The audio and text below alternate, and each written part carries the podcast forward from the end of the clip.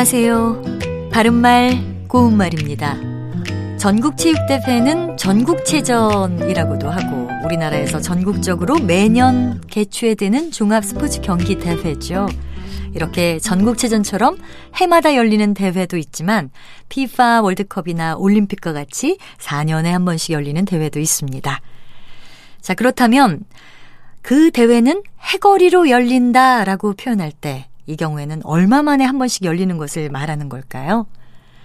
여기서 해거리는 한 해를 걸음 또는 그런 간격을 뜻하는 고유어 명사입니다. 따라서 이때는 2년에 한 번씩 열리는 것이고 해거리는 한자어 경영과 같은 뜻입니다.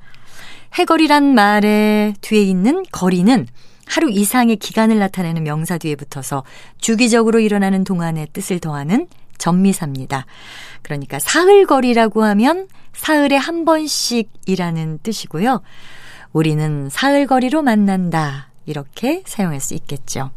이와 마찬가지로 해 대신에 달이나 날을 넣으면 달거리, 날거리 같은 표현이 나오는데 달거리는 한 달을 걸음 또는 한 달씩 걸음이고요.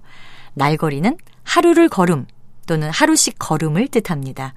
지금 말씀드린 표현들은 보통 해거리로, 달거리로, 날거리로와 같이 뒤에 로를 붙인 형태로 사용이 되는데요.